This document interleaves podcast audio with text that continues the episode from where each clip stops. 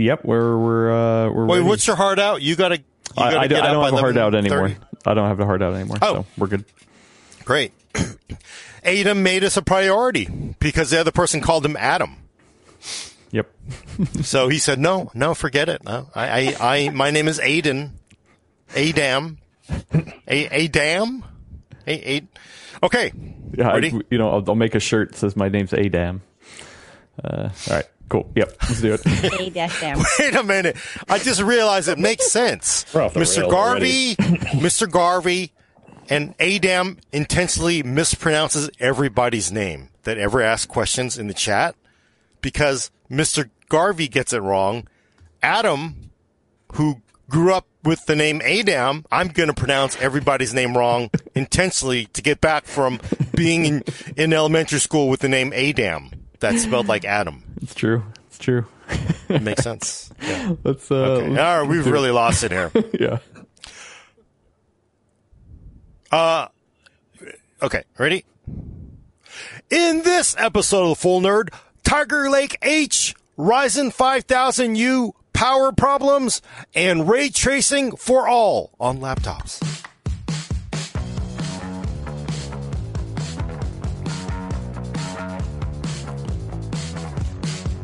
Welcome to the Full Nerd, episode 176. I'm your host, Gordon Mah Ung, with Mark Hachman, Oh, that's just rude. Morning, everyone.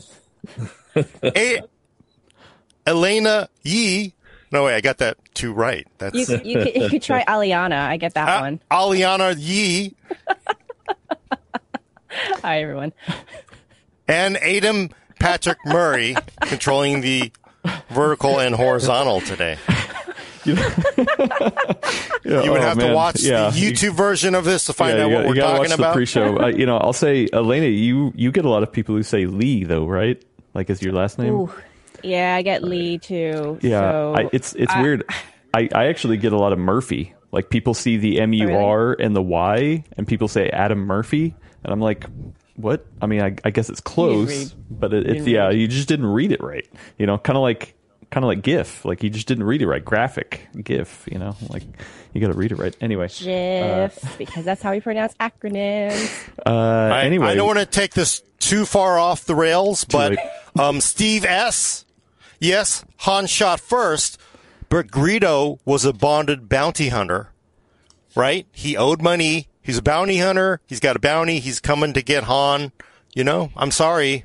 That's you know, Han was the outlaw there. So Uh, also, we just got two dollars. Two dollars from Kevin Weiss says, "Is this a Key and Peele skit?"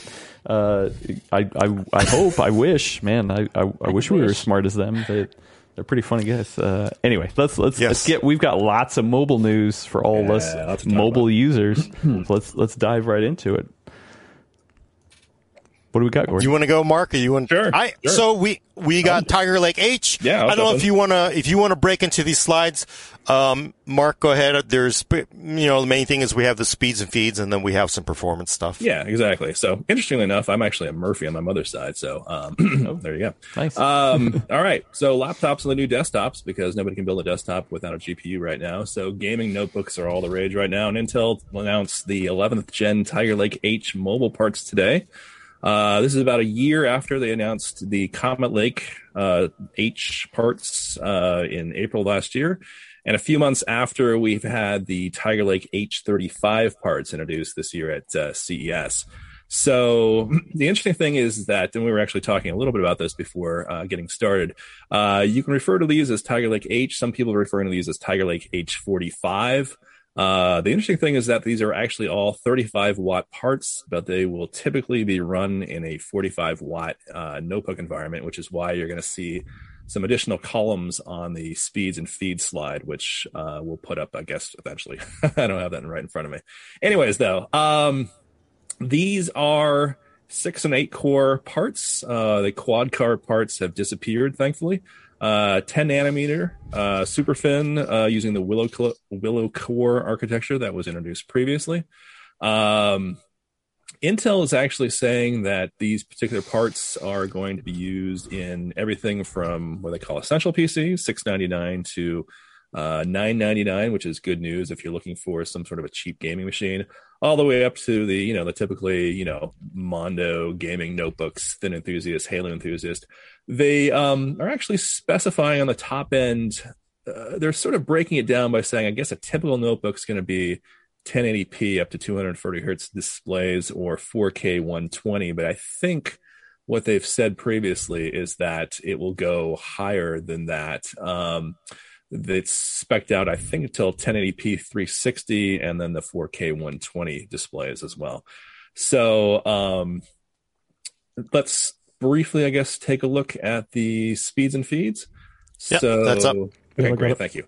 Um, so again, you know, six cores and eight cores, all the way up from sorry from the the Core i5 two two Core i5s in the bottom, all the way up to the unlocked Core i9 11980HK at the top. Uh, we're seeing a couple of improvements for this generation. First one is if you skim right over to the uh, DDR4 memory, we've gone up to 3200 DDR DDR4 3200. Uh, the base frequency core count, sorry, the base frequency clock speeds are a little bit lower than they have been in the past, but Intel's saying that you're going to see you're going to overcome that with the IPC improvements, which are about 19% from the 10th gen to the 11th gen stuff. So don't worry too much about core clock speeds. Again, these are uh, generally speaking 35 watt parts. That uh, the 980HK is a 65 watt part. And if you go all the way over to the frequency gigahertz at config TDP, what Intel's done is they've basically said, okay, this is what you're going to get um, at the 35 watt speed. So if you go down to 11900H, you're going to get 2.1 gigahertz. But if you go back over to the left and you go look at the 45 watt speed, that's what typically is going to be at 2.5 gigahertz is going to be typically what you're going to see in a notebook. That is, Again- I'm so confused by that, to be honest. It is, and I had to go ahead and ask Intel for clarification on that because last year they just basically gave us a really minimal amount of information, and this year they've really decided that they're going to give us everything. So, so I mean, you know, we really didn't even see like the uh, max four core turbo and six core turbo and the eight core turbo, the all the all core stuff last year, uh, and this year we're seeing that being divulged. So, you know, the oh gosh, the ITBM 3.0, which I've turbo, I've forgotten just off the top of my head what that actually stands for. Um, anyways, that's the the technology that looks at the favorite core, or in this case, favorite two cores. So if you're running, uh, you know, a single threaded or, or sorry, a, a single core, dual threaded, quad threaded game, you're going to see those product, this, those, those, um, speeds spiked those, uh, uh, uh, speeds. Um, if you're running something along the lines of uh, video transcript, uh, uh, video apps like Cinebench, you're going to see those at 4.5 gigahertz or 4.4 gigahertz eight core parts or eight core speeds. Um, another interesting thing in this um, lineup is that there is integrated graphics this time around. We dropped that last time. What's interesting is that these are uh, 32 EU parts and supposedly built upon the Intel Xe uh, integrated graphics, but they're being marketed at uh, with the UHD graphics brand name, and I'm not sure why that is. The only thing I can think of is that they want to protect some of the discrete vendors. Uh, you know, if somebody says, "Hey, my notebook already has Intel Xe," do I need discrete? I don't know. I'm not sure about that. Yeah, my my thinking there is because they did the same thing with Rocket Lake. Be, Although, because remember these same these same uh, Xe cores went into Rocket Lake desktop, and that was even fewer EUs. Um, that was like 16, I think, and Right. so this is what 32. Mm-hmm. The full-on Tiger Lake UP3 part has 96. So basically, if you get the full 96 EUs, Iris XE best gaming performance, and if you don't have that uh, 96 EU um, load, you basically get the UHD, which, as we know, is synonymous with not good. Right. Um, yeah, that's basic. Yeah, which I think it kind of makes sense because, you know, these are almost always going to be paired with discrete graphics. So why waste space on on on 96 Whereas, Yeah. whereas that will just rarely ever get used. Yeah, and in fact, Intel said that they don't imagine these chips will be uh, anything but paired with discrete graphics, um, which is good to you know good to hear. Um, you know, Intel's giving you a giving a throwing a little bit of shade out there where they're talking about, hey, you know, you can't get the competitors' parts, but these will be inside of eight up to eighty new uh, notebooks. Uh, from various vendors, so uh, it's really trying to push these products out here in a in a big way. Um, Should- Let's can we go to slide two? I want to see the block map here. That's what I love seeing the block diagram. oh, right, okay, It's up. Yep. Okay. Oh, okay. So we're looking at the uh, Tiger Lake H uh, chip at the top, and then the, uh, Yep. Yep. the the chipset at the bottom. Okay, so this is the uh, what's the new the new bits here. So um, there is a fair amount to talk about here, but the I think the uh, the upshot is that there's 20 PCI lanes, PCI 4.0 lanes coming directly off the GPU. If you drop down into the PCH, the chipset, uh, that DMI interface has been widened a bit. Um, probably not going to see any direct impact. However, you will see uh, more I/O coming off the chipset than in past. Um, what we're looking at here actually is a, a bit of a typo here on Intel's part. Uh, you're seeing on the right hand side 12 lanes of PCIe 3.0, oh, and then Oh no, 24 it's corrected. Oh, is it corrected? Oh, great. Yeah, okay, terrific. they okay. corrected it on the chart uh, Oh, at terrific. Okay, great. Okay, great. Um, I'm looking at probably an older one then. Sorry. Um, so yeah, we're seeing uh, 24 lanes of PCI 3.0 as opposed to 4.0 coming off the chipset. Uh, you've got some of the uh, uh, features that have been previously in Tiger Lake, uh, the killer Wi-Fi, which is essentially Wi-Fi 6E with that dedicated six gigahertz channel for uh, less congestion. Uh, you've got uh, you know USB two, USB three, and so on and so forth. Um, Optane's in there because Optane's always in there. Uh, and then uh, the other thing that's kind of interesting is that there's explicit dual external display port support for these sort of companion displays that we've seen on various notebooks. Um, I thought that was rather interesting because I guess it's sort of an endorsement of the platform. So, um, I guess we'll see. Yeah. in the future. They've been pushing it. It's actually really Yeah. cool. You know, if It you ever cool. use one of these dual screen laptops, so it's like pretty the, neat. the Asus ZenBook Duo. Is that what the? That's it. yeah. Mhm. Okay. yeah, like yeah. I mean, they've got them from you know Big H all the way down to you know U class laptops. So Right. it's really nice to have a second screen on a laptop. Yeah, especially when you see like, just notifications or just you know, you know emails or something of that sort. Yeah, I mean they're useful. I can always I use heck I use three displays at home, so more displays the merrier.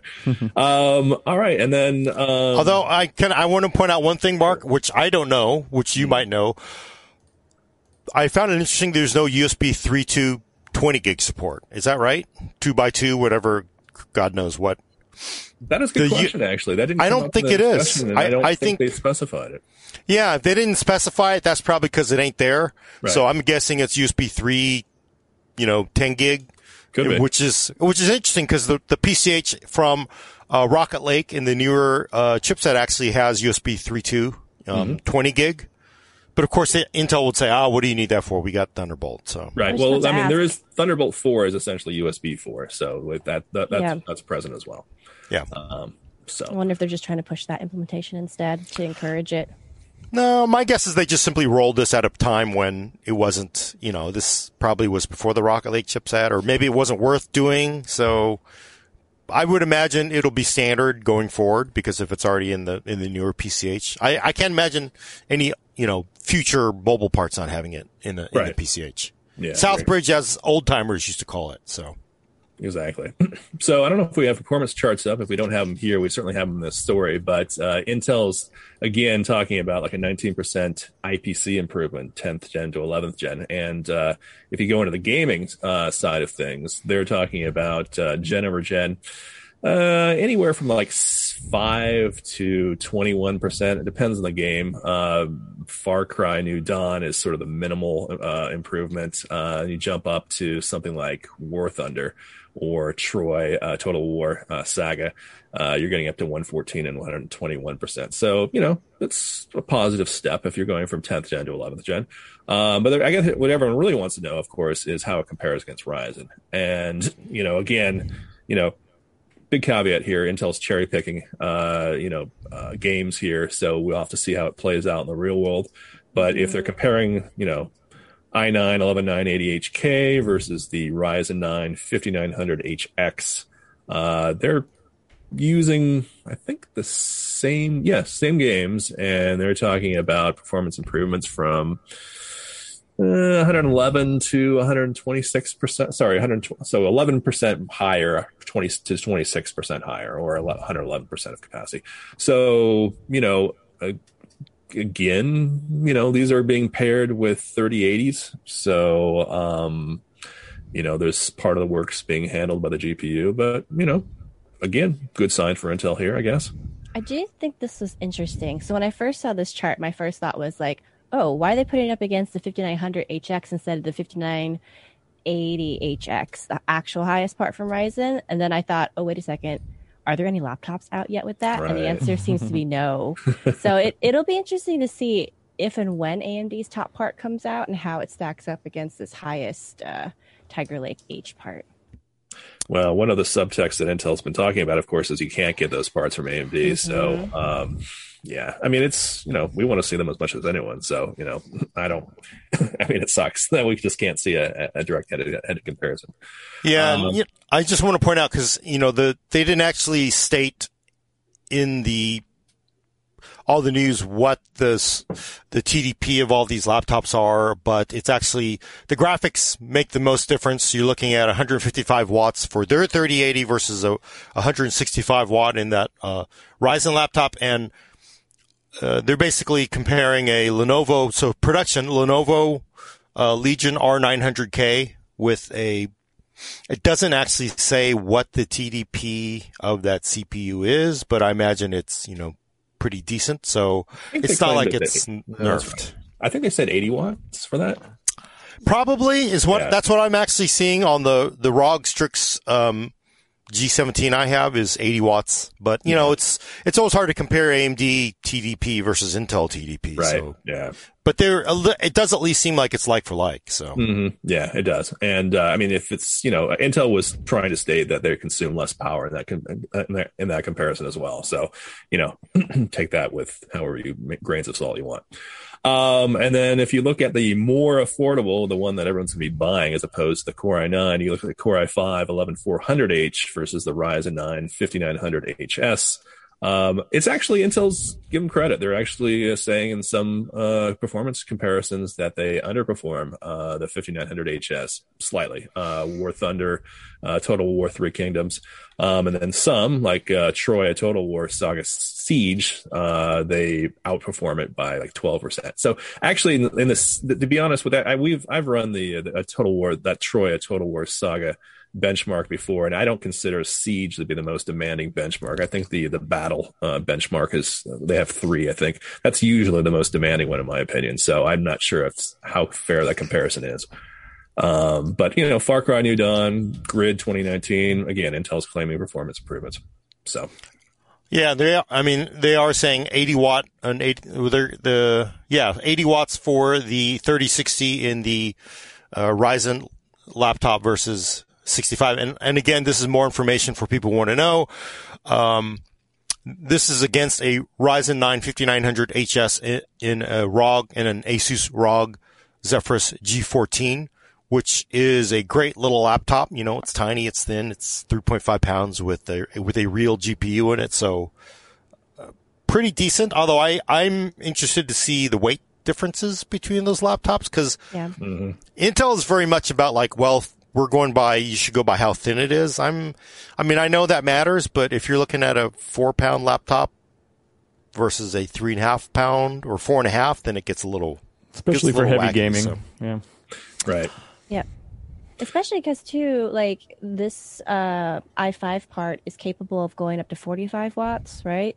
Whereas the HS uh, parts are, I think, are 35. I don't remind yeah. me, Gordon, but I don't think they go really above 35. You know, I, I, you know, sometimes I kind of wonder if we should just kind of get rid of a lot of that because it's, it's all, it, it all, they all boost up to higher, um, power consumption based on what you're doing and what you can do. So I, I know sort of the old fashioned way of thinking, you know, static, but nothing is really static even on desktop anymore because everything's so opportunistic in, in boost and even power consumption.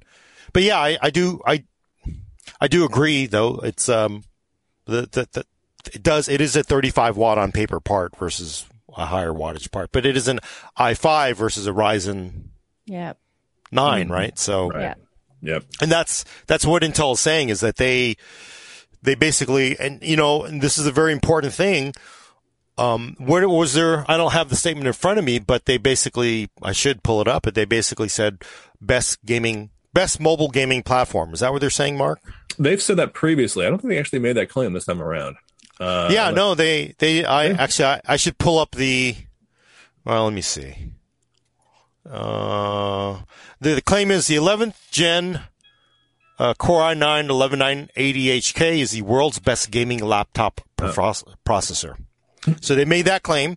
They're also making the claim that the 11980HK has the fastest single-threaded performance of any laptop, and they're also claiming up to 14% better Windows application, up to 5%. Okay, yeah, okay. Then we're just getting into the stuff for the lawyers All right. but clearly they're saying single threaded best gaming performance, right? And those are those are claims that you know the lawyers have vetted, so they're making it. So, um, I guess one other point was brought up, and uh, you would expect this question to be asked at some point in time. But uh, you know, reporters wanted to know, hey, you know, how does this compare to the Apple M1? And even though they had a lot of information to justify their performance against AMD and Jennifer Gen, at that point in time, they backed off to the we don't have any information to share today. So, Yeah, but I mean, come on, I oh, I expected something. well, no, I don't expect them to do anything because if they got into that mosh pit, and let me tell you, I have not seen a Tiger Lake H laptop. I will guarantee you right now, if you take a Tiger Lake H with a with a 65 watt uh, 3060 and a Tiger Lake H, it will kick the holy crap out of a MacBook Air Pro with an M1 in most things. And there's there, 'cause there will be some things that M1 will be awesome at because it's that's that's the awesome of Apple. It's the Apple ecosystem. You're buying you're buying into the walled prison, right? You want you want the beautifulness of everything, the best there. And but I can tell you, are you going to tell me that a Tiger Lake H with a 3060 is going to underperform an M1? The only people who would think that are the ones who believe running one single benchmark lets you run to Twitter to then tweet at your, your favorite person about it. That's not going to be true. However, it's not about M1 versus Tiger Lake H and 3060. It's really going to be about whatever Apple has coming out with the MacBook Pro 16 with an M2X or whatever you're going to call it, whatever discrete graphics or whatever they cook into the graphic. That's really where the battle is. But any, anybody who even asks that question of how fast a Tiger Lake H is versus and a 3060 versus a MacBook Air or a MacBook Pro M1 has no idea what these laptops are because you're looking at a 2.6 pound laptop versus a three and a half to four pound laptop. I mean, duh. I mean, it's going to be faster. It doesn't matter. It's going to come down to whatever's coming later. So why even ask that question? They just ask it. Every single call. I was, I just want to, sorry, I just want to bring this up. I was in an NVIDIA call on the cart we're going to talk about at the end. They're talking about 3050, 3050 Ti. We go through the whole call. I was like, wow. No one asked how much is this faster than the M1, right? so I had to ask it just to annoy NVIDIA and they were really, really annoyed. They were like, Wait, wait. Like- this is not the ending to the story I expected. why? Because Oh, this yeah, is like, they were like, we'll get back to you on that, Gordon. It's like, and of course, then I was like, I asked it because it's ridiculous. It's absolutely sheer ridiculous to think an M1 is faster than a 36, a 3050 or a 3050 Ti. So why wouldn't, I- you throw a, why wouldn't you throw a graphic in there that says that though? That's the only Well, thing. be- I mean, because why? Why would you bother? The M1, mm-hmm. I think the M1's a very different beast. It's you can't play games on it. Let's be honest, unless you count like Frogger. I mean, that's just not. You can't play PC games on it. But they were like so annoyed, and then I realized, oh man, they actually thought I was serious. It's like that was just like I was just sort of like, and I asked that because in the Intel call, Intel was like, Wow, it actually took 10 minutes for somebody to ask, is it faster than the M1? Because a lot of the media has been, they bought into the whole thing that the M1 is faster than everything in the universe. It's faster than supercomputers. It's faster than quantum computers that will be invented in 25 years. Okay. Well, anyways, they didn't actually provide any charts with the M1, and I was kind of disappointed by that because I would have. Why? I can tell wanted to you. something. I want to discuss it. It, It will be an story. It will be an story. It'll be an ass kicking of all kinds of epic proportions. And you know what? Great. If I were an Apple fan, I'd be like, what do I care? I'm running my M1 with no fans, super long battery life, and it's in a 2.5 pound laptop. Go, go, or in the new whatever. iPad, or it's in the new iPad. But I'm just, it's sort of like it's ridiculous to even ask that question. It's just like, what's faster, my, my Toyota, you know, uh, Echo or my, my Cuda Hemi Challenger? What's faster? Um, I'm gonna guess the Challenger, but you know, Toyota Echo costs like, I don't know, $55. So Look, I'm not denying what you say is correct, but I would just like to see somebody push back. Then, if No. that's the narrative. they can't, they can't get pushed. I mean, look at, I, look, I don't know. So we're going off the rails here. We are. They do this commercials to just they just they just shade the M1, and you know the reaction from the internet is like, "Man, that's pathetic. Man, you are just such losers." Like what? Never heard It's that like- voice before. No, but really, like that was the reaction from like, "This is just sad. This is just sad." You what do you? This is it's like what? For four years, Apple ran those commercials shading PCs, right? And then suddenly Intel does four commercials about it, and it's like, oh, that's pathetic. And you know what? The actual truth of the matter is, it's not like anything was false. You can't do two in one. There's no touch. You can't run more monitor. There's no PC gaming. Hey, that's true. Okay, fine, whatever. But no, that's not. I, I just think it's. I just re it's, it's I find it, it. This is why I'm radioactive about it. Is because every call, an analyst or somebody, a mainstream tech person will ask, "Is it faster than the M1?" Of course it is. It's like a CP. It's like a laptop that uses I don't know 130 watts when you're running it full tilt. What do you think it's going to be? You know, not faster than your laptop that uses 10 watts. I mean, come on. Just for the record, Mark, this has nothing to do with you. Oh, but no, no, no, no. I, you know, like I said, I mean, I, we have these arguments on Slack all the time. We we do, and I just think it's Oh, it's just that's absolutely fine. I, I just like, but I, I swear to God, like I can't, I can't. It's like a meme. It's like a journalist meme where every single call you will take, somebody will ask, "Is it faster than the M1?" Well, yes. Or it'll be like, "Wow, this is a great new networking chip." Well, is it faster than the M1? Well, it, it's a networking chip. Why would you ask that? But, and I'm not saying you, Mark, because every call, it's just like. I and I this is calls with Lisa Su. this is calls with Intel, this is calls with Nvidia, and they're just like, come on, really? I mean, that was the exact call. It's like, what about ARM? What about M1? It's like, you know what? You get that cross that bridge when you get there. Run Windows, run PC gaming, and then we'll talk. That to me is that doesn't that's that's that's when we'll talk because right now it's basically an iPad with you know a mouse and keyboard because that's where it's going. Sorry, but you know what I want to say, Mark? Sure. Because clearly they're making their stake. Intel is staking claim on. no, clearly Intel is staking claim. Tiger Lake H, fastest single-threaded performance, fastest gaming performance. Right? I don't think I've heard any time this week, last week. Whoa, we are just kicking everybody's butt on multi-core performance. Right? I've, I'm, I haven't paid as close attention as you because you did all the news write-ups for us. Have they made that claim at all? Like, whoa, look at this. We're, we're smoking them and no? To be honest with you, actually, I, where did you get the, the fastest gaming performance statement from? Because it wasn't actually in our press call. Was it in our press release? Oh, it was in the it was in their press release, and then they have the and because so Uh. internet understand this, you make a claim, you're a multi-billion dollar company. Lawyers like to sue people. Uh, we make this claim based on this performance number. Go to you know go to the basement, look in this drawer, and you will find it. And that's where they're making that claim. Okay, which yeah, is Intel, fine. Intel, give them credit. They actually back up everything they state uh, with like they cite sources, uh, which is like completely unusual for the internet. So uh, that's that's you know that's that's again to give them credit. I, you know, I, I will, I will also say AMD does that as well. Um, there's a company we talked about earlier does not back up its claims. It just simply lets the media's imagination run wild. Um, They should not be. They shall who shall not be named. they will not be named, but I they, they didn't make those claims. Best gaming performance, best single thread performance, which I think the elephant in the room though um, is of course multi-core performance. And I do have the one chart I can show you right now. I have nothing else to show you because uh, I've not tested it. But at some point, so this is a pretty cool chart, I think, because it took a crap load of work to get here. These are basically, that's five laptops running Cinebench R15, really light load these days. Really light load compared to R20 or, you know, R23. So fairly light, still heavier than web browsing, but we run from one thread all the way up to 16 threads. Every single CPU here is eight cores with, uh, SMT hyperthreading turned on. Left side, you are seeing, you know, of course, one thread all the way in the right, 16 threads.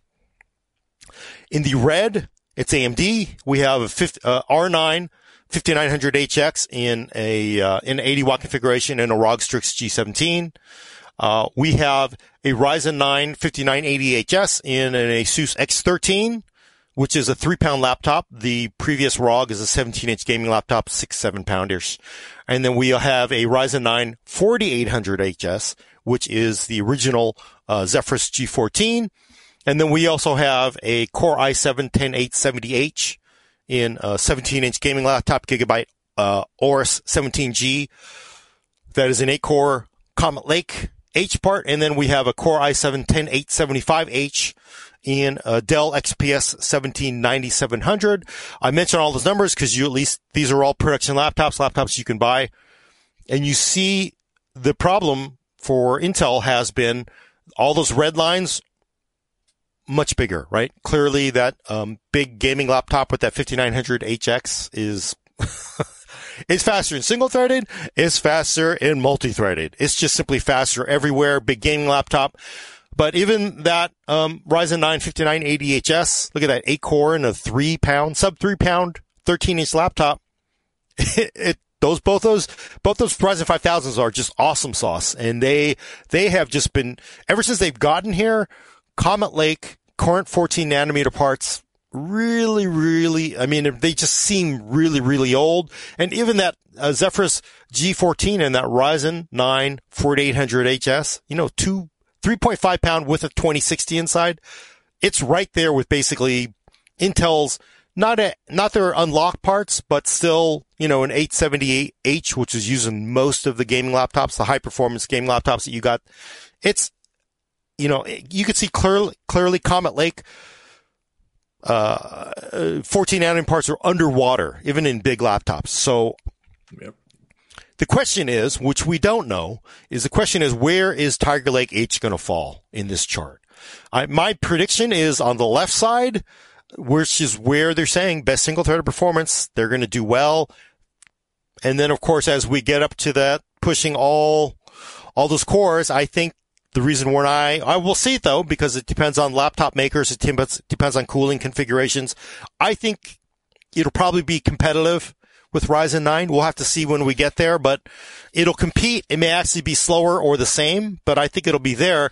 But the big difference for me is Tiger Lake H versus Comet Lake H. Look, Comet, Comet Lake H is like, it's like, dude, dudettes, you're looking at like, you're looking at a gaming laptop with a, with a Comet Lake H with a, with a three pound, uh, three, three pound, uh, gaming or three pound Asus laptop X13, just killing it. So I think that's the problem, and hopefully, just I think it gets Tiger Lake gets Intel back into the game. So, Uh, but Gordon, where, Yeah, where does an the M1 fall on haven't this? Seen. Oh, sorry. go. That's just a joke, sorry. you know, I haven't done that. I I really I do Why, actually. Adam? Why? I've been Oh, so I'm sorry. busy. I'm sorry. I, You know what? Well, no, I will mind, say never. Mark, probably Mark won't- a good question. won't do Mark as had a good well- It won't do as well as you expect because, and I want to be fair because it's not about being a fanboy. It's about being fair. Uh, M1 will do, I will say it'll do way better than any Qualcomm part Well, but Oh, well, it's, you, you're still going to have that translation layer. It's going to hurt the performance. So I don't think this is necessarily fair. I think it's not fair to do that. See, it's not about, it's not being, you want to fly the flag for your best team ever. Also Warriors going to the finals. Wish. But no, I was just going to say that. Yeah, I mean, it's it's important to point out that we actually don't have a part in, in, in hand to test. But the interesting thing is, we don't actually have a part, uh, as far as I know, with the H35 parts that debuted in January, and that's been kind of. Uh, there's been a little. I just want to just briefly mention that there's been a little bit of scuttlebutt about the H35 reception. I mean, I asked Intel. I mean, I said, hey, you know, like why why haven't we seen you know H35 parts out there. I mean, how many are there? How many notebooks are there? And they only gave me two. I mean, they gave me one of the Dell Inspirons, which Melissa wrote about today and it should be up on the site, as well as the Asus, I guess you pronounce it TUF Dash F15. And that was really all they threw at me as far as, you know, uh, H35 laptops were concerned. And I think that most people, I think from what, what, what we've been hearing or like what, what seems to be out there is that most people considered that the H35 to be sort of a curiosity, and then people are just going to wait for the H45 or what do you want to refer to as? I mean, yeah, a little bit disappointing in that regard. Well, are they? So I'm, I sort of, I, I thought maybe they were talking about uh, Tiger Lake H configured configured down because these are configured TDPs. I think that's the eight core configured down to 35 watts. Is that what they're saying? No, we were, I was specifically referring to the H35s that they announced at January in January, uh, which are you know again sort of the, the, lower end. I think there's some quad core parts in there, and just you know I was just wondering. I mean, you know why you know why aren't we seeing any sort of you know notebooks in that regard? And we just haven't. I mean, it's just um, it yeah. seems like notebook vendors kind of pass them over. Well, there was also the MSI Stealth 15M which I love. So the reason I, cause I actually, when they announced it, I, I'm a big fan of it because of, for, for people who don't know, Tiger Lake H35 was basically a Tiger Lake UP3 with the, mm-hmm. with the TDP cranked up to 35 watts all the time. And, uh, my feeling was you take that and you pair it with a 3060 class GPU and you get it into a three. Like I, I, again, I, I love the Zephyrus G14 because not only are you getting, um, you know, a, a, decent amount of cores with that Ryzen, and you're also getting a real GPU, which is a, a 2060 Max Q. I like the idea of getting a, a 30 or 20 series, a real GPU. Yep. With this GPU, I, I, I think probably their, their problem is, you know, f- you know, it is, it was very much a, a weird place to be at because it really only sort of worked in that three to 3.4 pound laptop. And I don't think a lot of people were shopping there. And it's also hard to sort of market against because, you know, everybody likes seeing their big numbers, their big bars and, you know, a, a Ryzen, you know, eight core will just lump up a, even a, a Tiger Lake, you know, mm-hmm. four core no matter what. So. Yep. In, no, in multi-threaded. Yeah. And I'm still waiting for that laptop that I can take to work plug into a dock and then take it home and game on. So I'm not quite sure we're there yet, which is a shame. Yeah, that's why I really, I mean, that's why, I mean, the thing that kind of killed me about the G14 is the backlighting's horrible. The, the, the, the keyboard's not great. There's no webcam, which of course mm. was pre-COVID times. But, um, to me, that was like, if I had like one laptop that would, and I had to be mobile, that would be sort of like the perfect laptop, that sort of class. And I, that's why I really thought H35 sort of fit in. Real GPU, you know, pretty decent GPU, CPU too. We can get there. I think I'd like to play with like a Razer Blade or something of that sort just to see what kind of experience that offers. Yeah. So, I mean, I think like for Razer, like if you take the classic Razer 15, so 15 inch laptop, I don't think it made any sense to ever put an H35 into it because you're just going to get, you're going to be going straight up against a core. Even in Comet Lake AS, even Comet Lake S H gives it a hard time sometimes. I think it, it was too little CPU for a 15 inch laptop, mm-hmm. like a, a, thick and heavy, it really would have taken a, a, redesigned laptop to be lighter because it didn't, if you're, once you're up to that four and a half pound weight, you might as well get a core. You, yeah. you do Ryzen and, yep. and of course they know they've got Tiger Lake H coming. Why bother? So it was in a tough spot, but I do think it doesn't mean it's a bad part. I just simply think it's hard to market a, a, a, you know, sub, sub four pound laptop with a real mm-hmm. GPU in it. Agreed. Yep. All right. uh, we, yeah. we have some more benchmarks to show off, right? No, I think that's it. Yep. Oh, oh, oh, the rest of the uh, 5800U. Okay, okay, got it, got it. That's for 5800U, but right. Tiger Lake H is here, and we have to wait, of course, for reviews to determine how good it is. But you know, uh, I, can, and I haven't seen one, so I can talk all about it. I can guarantee you, it'll be better than Comet Lake H. I can guarantee you it'll be better than M1. I can't guarantee it'll be better than than than Ryzen 5000 in depending on the workload. I think it's it's going to be a real battle. I think it's going to be a real fight there. But of course, Intel's hanging his hat on. We give you 16 lanes of Gen 4.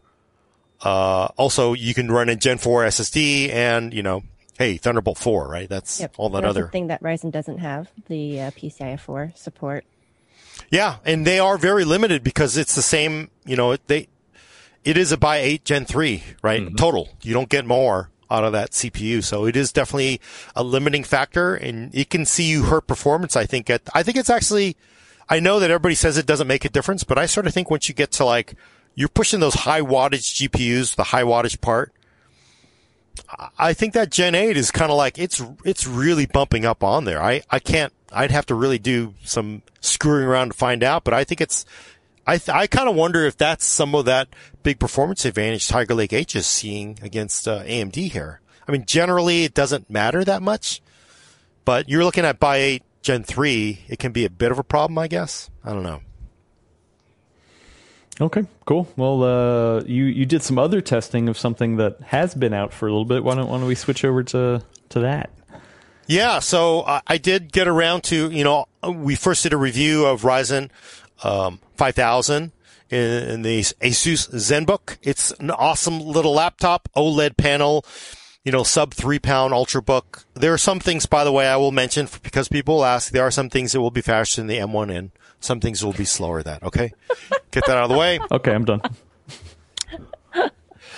But um, you know, it's awesome because you're getting eight cores, you're getting Ryzen, you know, Zen three cores, and a, in a in a in a, in a the really the real win of that Ryzen ZenBook is that you are getting, as we have seen, we've been seeing this, you are getting world class luxury, beautiful laptops that are every bit as like, yeah, this is stuff you buy for executives. This is stuff you buy and feel good about. And you do not, this is something I don't think I've ever seen with AMD laptops ever in my entire life. They just really have not gotten to the point where, yeah, we're putting them into our best laptops, our luxury laptops. We are now seeing that, and that to me is a real win that we are seeing with these Ryzen laptops is, you know, OLED panel, you know, beautiful uh, body, lightweight. Hey, there's even no, there's no uh, headphone jack on this ZenBook because that's a luxury feature. No, like to not have it is a luxury feature, is what I'm saying. Inconvenience is a luxury feature. No, that's the, you're so rich, Alaina, you can afford like 50 different wireless earbuds. So that, that's, that's a feature. But, um, I just want to get that out of the way because we didn't talk about Ryzen 5000. Awesome thing. It does go against Tiger Lake in, uh, in that class of laptop, which Tiger Lake, uh, U, UP3 is no joke. It is a good part. Back and forth. You really can't lose with both is my feeling. You want all cores, go with Ryzen. You want high clocks. Um, you want a nice keyboard. You want different things. You have a bigger choice with Intel. You want Thunderbolt 4. I still say Tiger Lake has better gaming performance. There's some, we'll talk about that later. I got to get back into that later on at some point. But in November, Intel shaded AMD, the original Ryzen, uh, 4000s by saying, you know what? The battery life sucks in this. Media, how come you're not looking at it? We've looked at it. The battery life on these Ryzen laptops is terrible. Uh, not the battery life. The performance once you go into battery life is bad. It's not good. Look, our Tiger Lake, we, we beat it everywhere. Look at this. How come you're not paying attention to this media? So that was November. It's now May. I finally got around to sitting down and looking at this. But let's look at it with Ryzen 5000. I have access to one Ryzen 5000 laptop.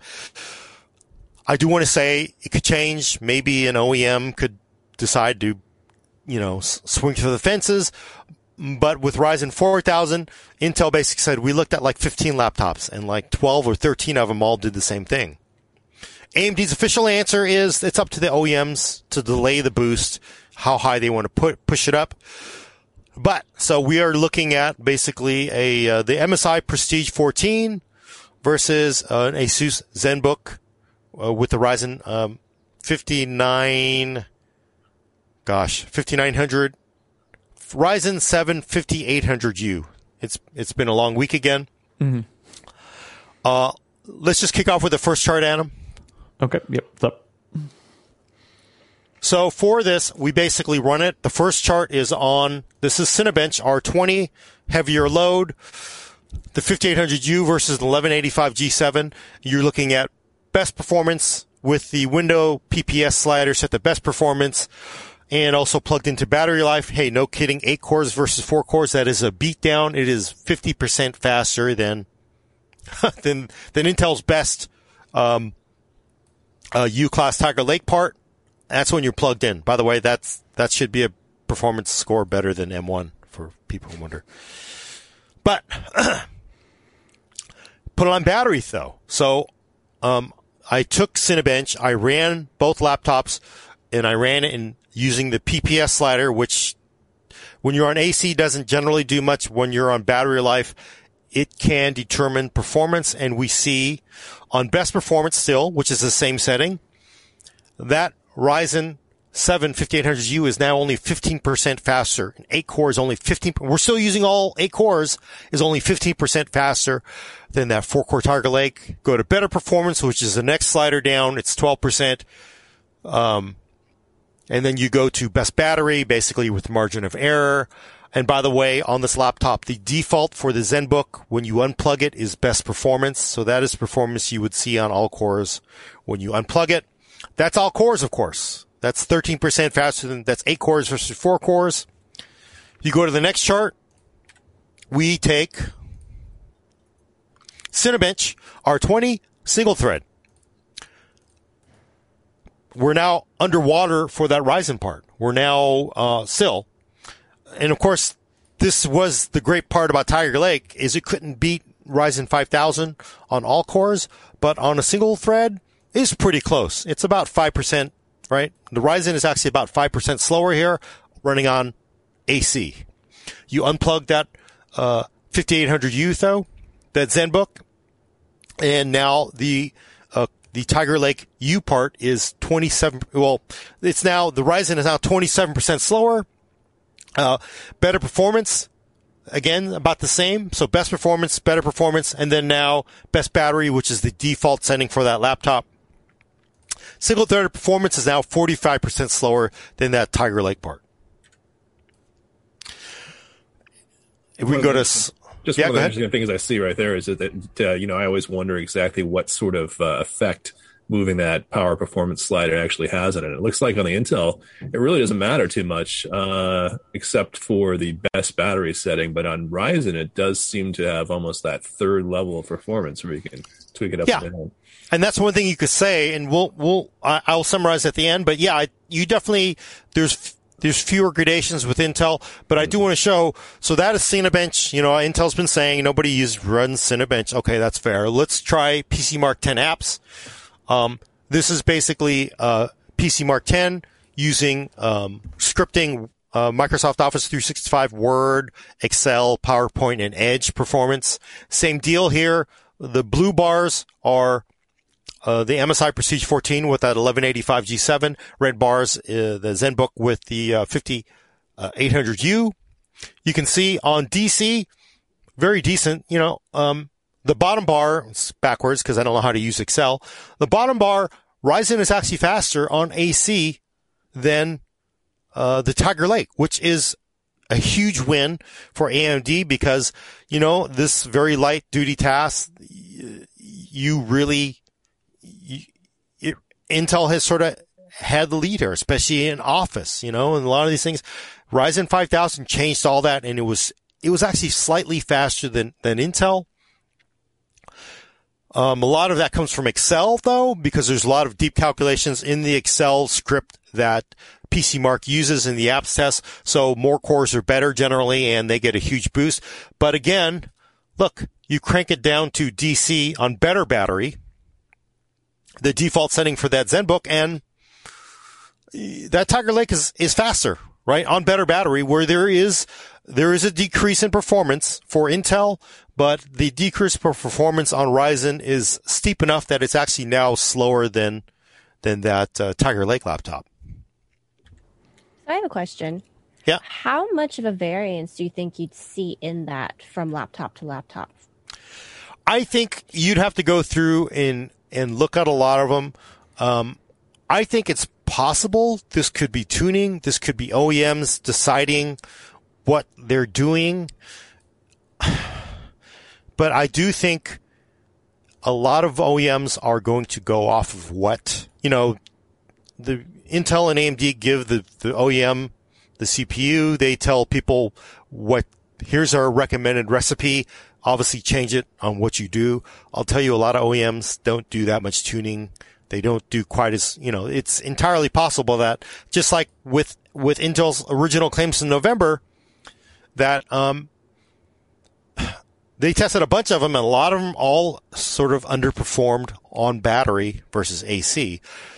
Maybe that's AMD has to go back to the OEMs again. AMD has never really been that competitive in laptops until now, until Ryzen. So maybe they have to go back to OEMs and say, you need to, uh, you're making us look bad by cranking down the power too much. You need to go fix it. By the way, that's kind of what Intel's kind of do with Evo, right? They're trying to enforce OEMs to make them all perform where they want them to perform. OEMs want to perform the way they want to do it. Evo is like, ah, we're going to buy these laptops and we're going to see what you're selling to customers. And that's kind of what Evo in a nutshell does. And AMD is sort of like, they give the CPU to a, a PC maker. They're like, you know what? We know what our customers want. We're not going to listen to you. We're going to do this. So there is a chance this could change, but I want to, I do want to say that the reason you saw uh, the ZenBook, the reason you saw Prestige 14 for all of the Tiger Lake and all of the Ryzen 5000U coverages, these were the launch platforms. These were the first things that got to the media. And every single outlet has these same laptops. So that's what you're seeing out of this. But yes, it is very hard to divorce the laptop from the CPU. You just can't. It's not a desktop, right? So it could change, but I think there's definitely a lot of smoke here.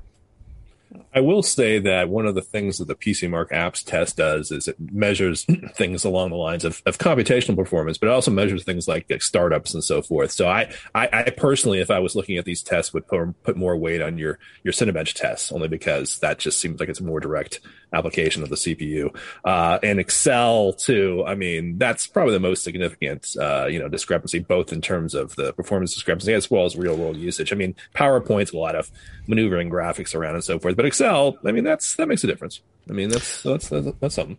Yeah. So, I mean, that is like to me, like it's, it really, I, I'm sure when somebody on blue side hears this, because they'll say like, well, look, we're faster in, in edge performance. I'm like, like, okay, that's great. Are we really, or is anybody suffering in performance with any CPU? You could be running Kaby Lake part and like, you really like, ooh, I sure need a lot more performance browsing here.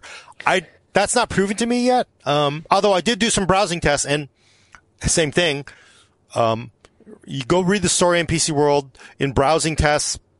You know, AMD is actually faster in WebXPRT. Mm, you run on battery it ain't faster because what we saw in Cinebench earlier is those clocks are really cranked back and um, performance suffers even in lightly even in lighter tests. You know, you would think that they'd have a lead, but it, but it's not. So, and you know, I, the next one, let's do this uh, next one, which is uh, Procyon. It's also made. It's made by UL, the people who certify that your toaster nut will will not light your house on fire. Uh, it's basically built around Adobe products, which is uh, Photoshop, and Lightroom. Uh, I think these are very realistic workloads for a 13 inch laptop. Photoshop, um, Lightroom is what you're going to do on these things. And again, it's awesome for Ryzen. Look at that. Actually faster than Tiger Lake in something where I thought Tiger Lake would do better, but you know, they're basically neck and neck on battery. You go to better battery though. Interestingly, we see the, the Tiger Lake part not fall off the cliff quite as is is harsh as as that Ryzen part, right? Because in we did see in the previous better battery setting, it it did it did did give up some performance, but here they are definitely boosting up higher for you know a heavier load because you know Edge. Let's be honest, PowerPoint, Edge, Word. You're not like driving this thing hard all day. It's really very boosty. Um, but on these very hard, harder loads, which is Photoshop, they actually still have a very decent you know, battery performance uh, lead over this uh, Ryzen laptop here, right? And and in performing Photoshop and, and doing light, you know, you know, uh, uh, do, performing those workloads on battery seems like a reasonable real world assumption too. I mean, I can see something that's CPU intensive, someone saying, "Hey, I want to go ahead and plug in," but you know, taking your notebook on the road, uh, uh, a photographer at a wedding, you know, something of that sort. You Yeah. know, this this is this is this is a real world advantage. Yeah, and I think it's very real, and I do think you know Intel has had a point. I mean, their messaging when they came out in November to shade AMD, it wasn't really also just to shade AMD, but it was like it was a way to get the press, the media, like, why are you only testing these laptops in scenarios that a lot of people don't run them in? Shouldn't you be running them in battery performance tests? I mean, that was really, they didn't say that because let me tell you, you can never tell the press to do something. Otherwise they will bite your hand. It will be so hard. You will regret telling them to do something. You never can do it. To me, the subtext was like, come on, this is real. Maybe people should look at it. Um, and I, I do agree, but you know, I, I'm one of those people that I'm, when I'm sitting on my butt, I always have my AC adapter. I'm always plugged in. I carry it with me. I always plug it in. So maybe I'm not a good person to, I mean, how often does everybody here run their laptop on battery power? Uh, uh, like for me at least it's like extreme cases you know if i'm at a ces i'm oh, it, like yep. if, if i can plug into a wall and edit video i'm gonna plug into a wall if i if i you know if i need to make a thumbnail in photoshop maybe i'll be like eh i don't need to plug in but yeah editing video at least for me i'm always on the wall Yeah. And you're always, an, you're sort of an H class customer for what the rest of us. exactly yeah. Um, Alaina, Mark, we're probably U class customers. We've got real desktops to get back to at home. We're on the road. We want thin. We want light. We want. So, do you run on battery a lot, or do you run on AC? Well, I mean, Adam's right though. I mean, if if I actually if I'm at a CES, that's the test for uh, or a Computex. I mean, that's the real test of an all day battery life because we don't have the opportunity to plug in. We're running from appointment to appointment. We're not necessarily sitting by a power outlet. I mean, uh, that kind of thing happens with, um, you know, some like older colleges, I imagine too, if you're sitting in a, a lecture hall or something of that sort. So yeah, I mean that, I mean, from, from that standpoint, you know, it's, it's, those type of performance met- metrics mean uh, quite a difference. You know, make a difference for me. Um, and so, like I said, you know, if you're for example, going back to the, the example I gave earlier, I mean, if you're a photographer who's taking photos at a 18th century church, I mean, they're not going to have power outlets scattered all over the place. You know, someone may have to, for whatever reason, find themselves a small room or a pew or whatever it might be, and make some quick tweaks so they can get their wedding photo to some auntie who wants to see what the result. I mean, you know, you can imagine this is a real world scenario. So, I mean, it's from this standpoint, I think that you know those tests, you know, certainly have validity to them. Uh, What about you, Alaina? Well, I, my my thoughts have already jumped actually beyond the uh, what use case uh, works for me because I'm thinking like, uh, I mean, we're looking at performance kind of independent of battery life, right? So we're just looking only at how well does it perform on battery, um, irrespective. What are words? Uh, like regardless of um, of how long you actually get at that level of performance. And for me, honestly, if I was looking at this, like I prioritize battery life more than I do the performance per se because I'm not really doing Photoshop. I'm not really doing anything intensive. I'm I'm like in Google Docs writing my stories, right? If I'm at a Computex or a Right. CES. And then if I'm on a transatlantic flight, then or flying to Japan or something, then again i'm i'm really caring like is my laptop going to be able to play this movie for the duration of the flight um, am i going to be able to write for like six hours because my seatmate is taking the one shared plug and i have to wait my turn or i just don't want to wake them up or whatever I have some But you- Qualcomm laptops you'd probably love. we're going to start the arm discussion again Ooh. m1 let's yeah go yeah i was just about to say grab an m1 you'd, you'd be so happy with it I I understand Apple is actually suing Qualcomm, so they can't call their laptops using the ARM name because they've kind of sullied it. I'm just that's my shame. It's just no, I'm making that up. That's totally made up. but but so I mean, but so the argument uh, for both of you is you'd get you, is you'd get snappier performance with the Intel based laptop on battery versus a Ryzen laptop, right? I mean that's but still you the it would be snappier because you're just getting you're getting higher smaller boosts, you're getting higher performance out of out of the Tiger Lake laptop than you would out of a Zen 3 laptop. I think is but but so the thing is I I think the argument is which probably drives um you know, Intel mad from its point of view is, well, I get, I get you, you, um, you, you do run battery and the like, but when everybody does their performance testing, it's always on battery life. And the belief from the public is this product is better on bat, is simply better, period.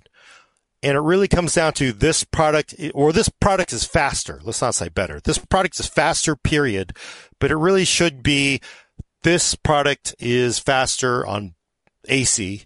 This product is faster on DC because the problem is now everybody just simply assumes it translates into DC performance. And I got, I, I will say this is one of the weaknesses. Like, yeah, I, this is the ZenBook. This is that 5700U. Is it going to do that with Lenovo or an Acer or a Dell or HP? I don't know, but I haven't tested it if, if nobody's testing it, and that is an important metric that people want to know, should we be testing it? And I, and I know why. I can tell you why we don't test it because it's a pain in the butt. I mean, it took me like a week to test all this and then assemble it. And then you sort of like, what? It's a pain in the butt to do that. So you want to add more and more thing. But maybe the thing is everybody should say, um, this is the performance on battery we don't know what it's going to be, or this is performance on AC. We don't know what the performance is on DC. We haven't tested it because what we're sort of hoping is people assume that, oh, it's the same. And I, I can't say that because it could be different for every laptop, even for Intel laptops. So what exactly, what, how useful is that for the, for the, the consumer who's trying to buy it if they want snappy performance on battery, which is how they use it 90% of the time. So that is a disconnect that I, I really think is out there. Part of that falls on, it's our fault in a lot of ways because, you know, we should be either explicitly saying we did not test it on battery. We, when we say our battery, we do test on battery, we do a video rundown test because doing tests on battery is extremely hard because I don't know what everybody's doing either. So yeah, but I mean, I think it's probably. So, that, oh, sorry, Alaina. Go ahead. Oh, sorry. Uh, I was just going to say, when we're doing those video tests, it's to test battery life anyway, not necessarily performance on battery, which right. are two separate things, really. Right. Yeah, and but performance just, can mean so many different things, right? Like video editing mm-hmm. performance, Photoshop performance, browsing performance. All those are going to be completely different and, metrics. Yeah. Right. And that's the problem is like, what do you, it's like trying to tell you, I can't give you the miles per hour or how long your phone is going to last when you talk on it because I don't, I don't know how long you, how long you talk on it. I mean, so it's a problem. But I do want to, I do want to point out though, this, the next one, cause I, this is very interesting too. Slide 11. That's, that's 11, I think. So this slide basically shows, you know, you can look at the, this is the, the power you could, for power consumption, you could look at how much the SoC or CPU uses in wattage, what it reports.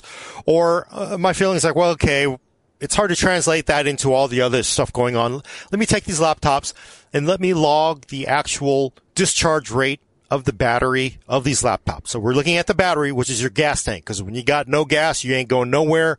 I sort of think that's sort of like the ultimate answer. No battery, no go. So left side is, uh, we're running Cinebench R20. We're running it on better battery. The blue line is Intel.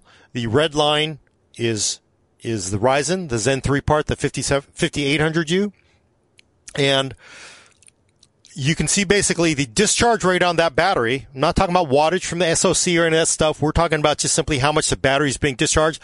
It's just under 40 watts for that Intel CPU, right? So you basically run all four cores. You max them out with a very, very heavy load. There's some AVX or some AVX2 there. And we're using, we're discharging that, whatever, 60 watt hour battery, 50 watt hour battery at like, at, at 40 watts. basically, if you ran at that, for a constant hour, the battery would be dead in an hour, right? So 50 watts for an hour is 50 watt hours. You look at the Ryzen, it's basically 15 watts. So that Ryzen, you on the battery battery setting, it never uses, discharges the battery more than 15 watts. I'm sure if you looked at the SOC power, it'd be very similar. And then, of course, you kick it over to better performance. and, uh, the Ryzen goes from about 15 watts up to about 20 watts of battery drain of the battery discharge on that ZenBook. Uh, great big battery in that ZenBook, by the way. But look at that Tiger Lake laptop in that Prestige 14. It spikes up to over 70 watts. Um, well, it holds a high boost. The boost kind of fall off as the CPU heats up a little bit, comes down, comes down. Uh, generally 50, 60 watts, 55 watts. Um, and that is really, you know, one thing, of course, Intel's like, hey, we're faster on battery. But I bet if you took these and I looped them over and over and over again using a heavy load, uh, it'll probably drain the battery faster too, right? That's sort of the, the one thing that's unsaid by Intel in all this. I mean, you clearly give up performance for Intel and you, I mean, you clearly give up performance for AMD, but, um, the reason Right. is battery life is, is prioritized, period. Right? So this And then kind of connects to what I was saying earlier about my preferences, right? So Well, but so let's, this is the very last chart, the very last chart, folks. I promise. Oh, see. there's one more later on. Yeah, yeah, yeah. Except for thirty fifty. there's always charts with Gordon. There's always charts. They don't charts. No, because as you know people like they like the they like show and tell. Actually, right? I, I really do battery- like this chart. Or yeah, both these charts.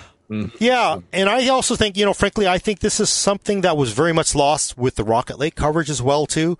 A lot of people got radioactive about power consumption of Rocket Lake on all core heavy load. Good lord, you're not doing that most of the time. And the previous chart, if you were quote unquote cherry picking, you would only show AM, you would only show Ryzen, you would only show Tiger Lake consuming up to 70 watts of power, right? Because that's like, oh my God, look, they're killing your battery life. We're saving your battery life. Well, I want to show you the whole thing. You decide what works for you. This is basically running WebXPRT using Chrome 90, very light. I mean, even for browsing, it's probably decently heavy compared to what most people are doing. But first we run it in best performance and then we're running it in better performance. Again, we're, we're logging the battery discharge rate and you can see that indeed Tiger Lake, very high boost clocks, very high discharge rates up to 30, up to 40, almost up to 40 watts for, you know, a second.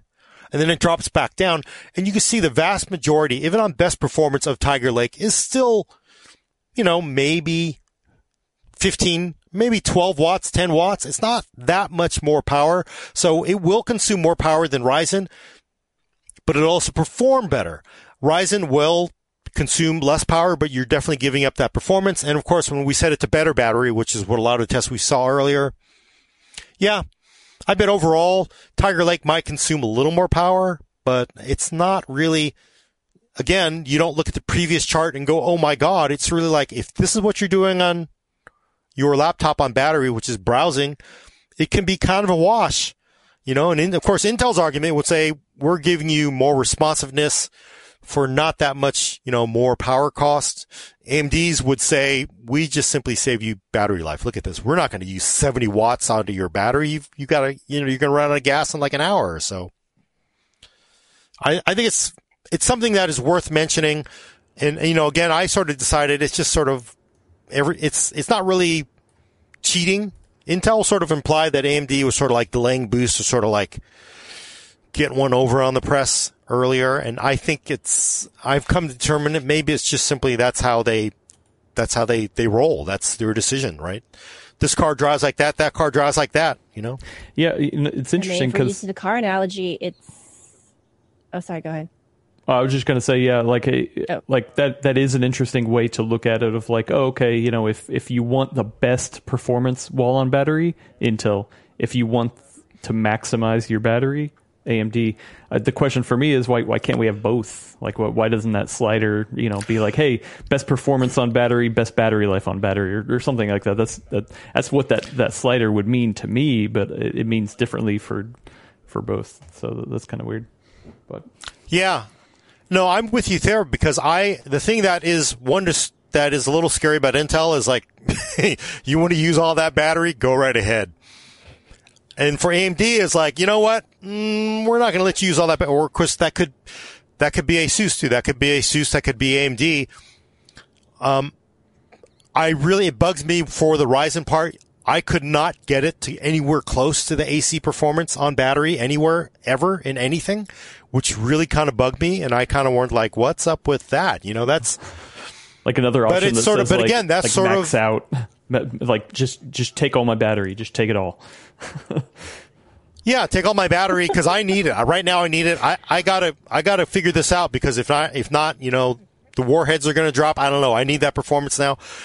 I do wonder if that's sort of like something that needs to be communicated better because I, most people don't even know what that stupid thing does, right? That better, be- just, Yeah, that's right. I mean, it doesn't. You don't even know what it does. It should. No. It almost feels like it. when you click best performance, it should be like there should almost be a thing saying, you know, gas tank consumption. Right? You want to see like, whoa, I'm consuming a lot of battery. Let me get off that throttle. I want to. I want to. I want to cruise at 55 miles an hour, annoy everybody behind me because I want to lean out the the gas tank. I mean, that's sort of a Windows thing in in a way. I think I I would hope that, and uh, we do see Ryzen U parts where you can get max performance on battery. I'm sure you can. Um, but then it sort of comes down to what are you going to see out of battery life? Then are we going to see 70 watts, same thing, or 65 watts, 60 watts out of it, just as much as um, what we're seeing out of that that uh, Intel part? I don't know. It's one of the things that frustrates me a little bit about testing notebooks and also looking at some of our competition too, because the battery slide, the power performance slider does make a difference. Um, and if we're testing on plugged in, um, you know, you're testing um, for for whatever reason, Microsoft's recent Surface devices, going back a couple of generations, have all been set to best battery, um, which you know gives them an advantage as far as the battery life is concerned, but it really nerfs them as far as their performance is concerned. So we, you know, I, I guess, you know, test both ways because I want to see what that performance boost is compared to. But then again, if you're comparing against two, you know, comparables, you know, you're testing against, um, you know, I've, I've got a, uh Lenovo Gen 1 X, or sorry, uh, Lenovo X12 Gen 1 detachable. I hate that name, uh, which is set to best performance. Um, and so you're testing against the Surface Pro 7 Plus, which is set for best battery life, and it's kind of an unfair comparison, even though the the Lenovo looks a little bit slower to begin with.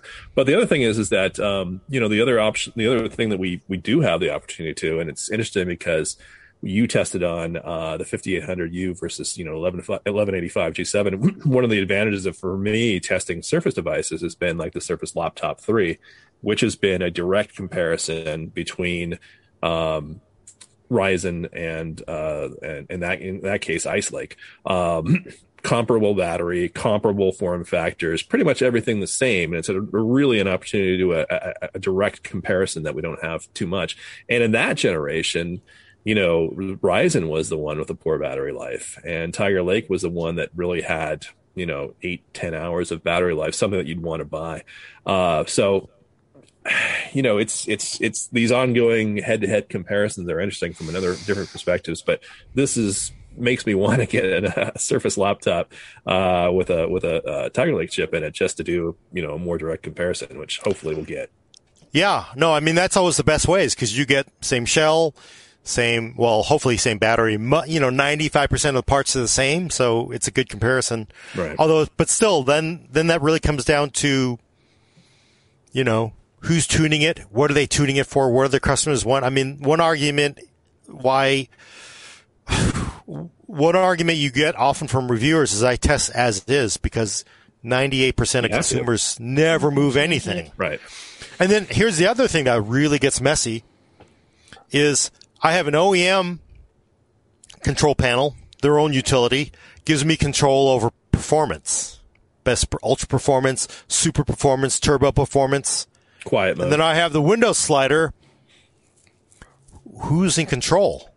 Right? And it really, this is something I think is a problem not only for reviewers, but the PC community needs to figure out a way to communicate it to its customers, what you're getting, how to use them, and then also that, um, you know, can we just make this simpler? But, you know, but again, this is like, you don't want to give all the control to Microsoft, right?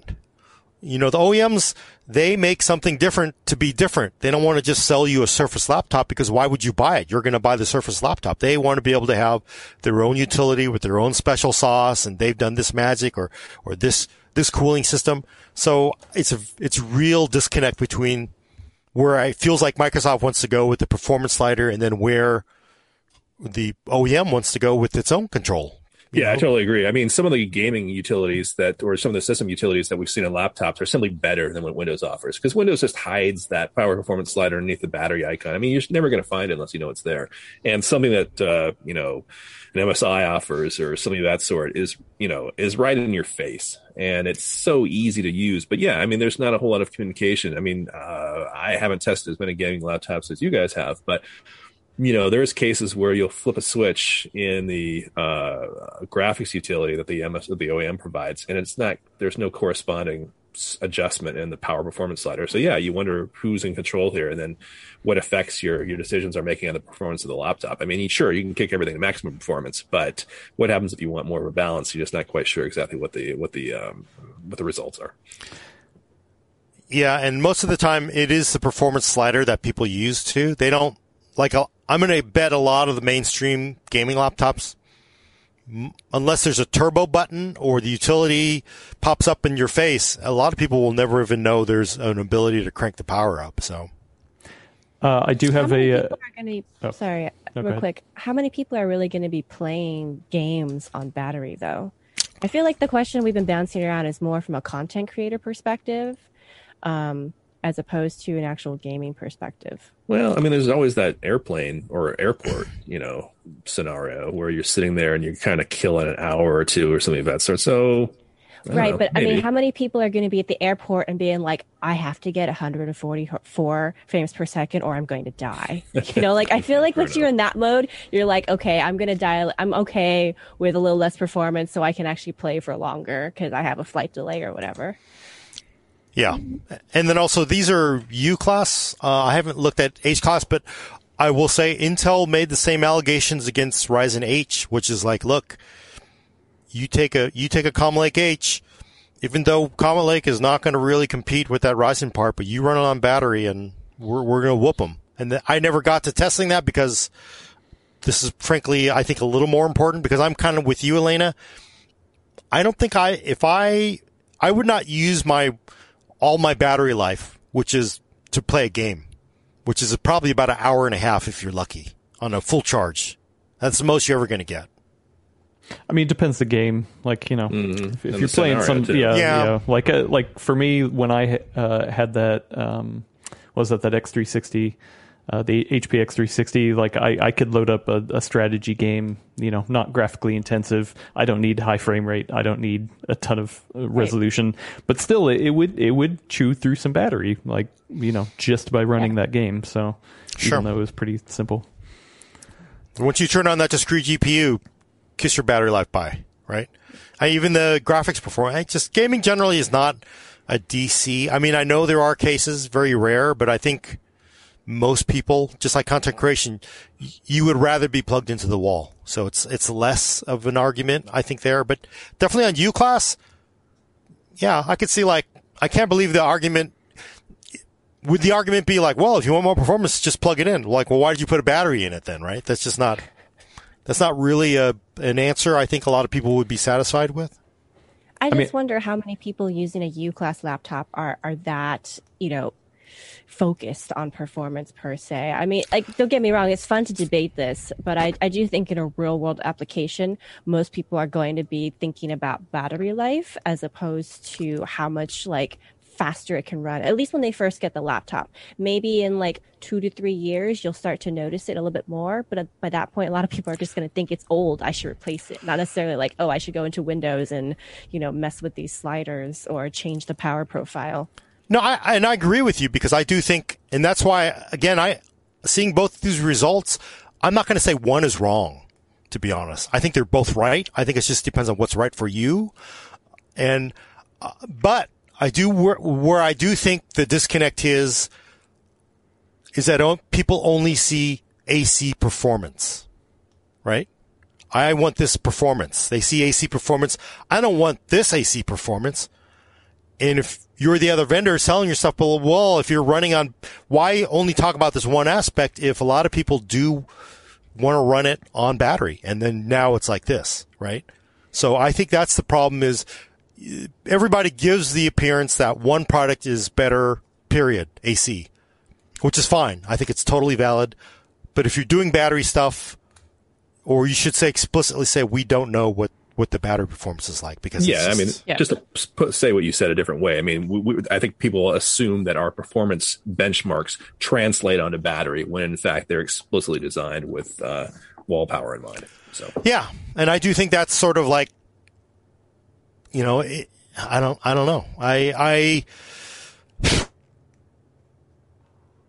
Oh, oh, perfect! perfect, nice. what a perfect freeze frame! Oh man, There's a the- meme for you au- right yeah, the audio I mean- listeners are gonna miss out Yeah. on this one. Oh, yeah. oh, there he's back. What? Okay, sorry, you. You froze for a second, but it screen was like on a face that was just like perfect.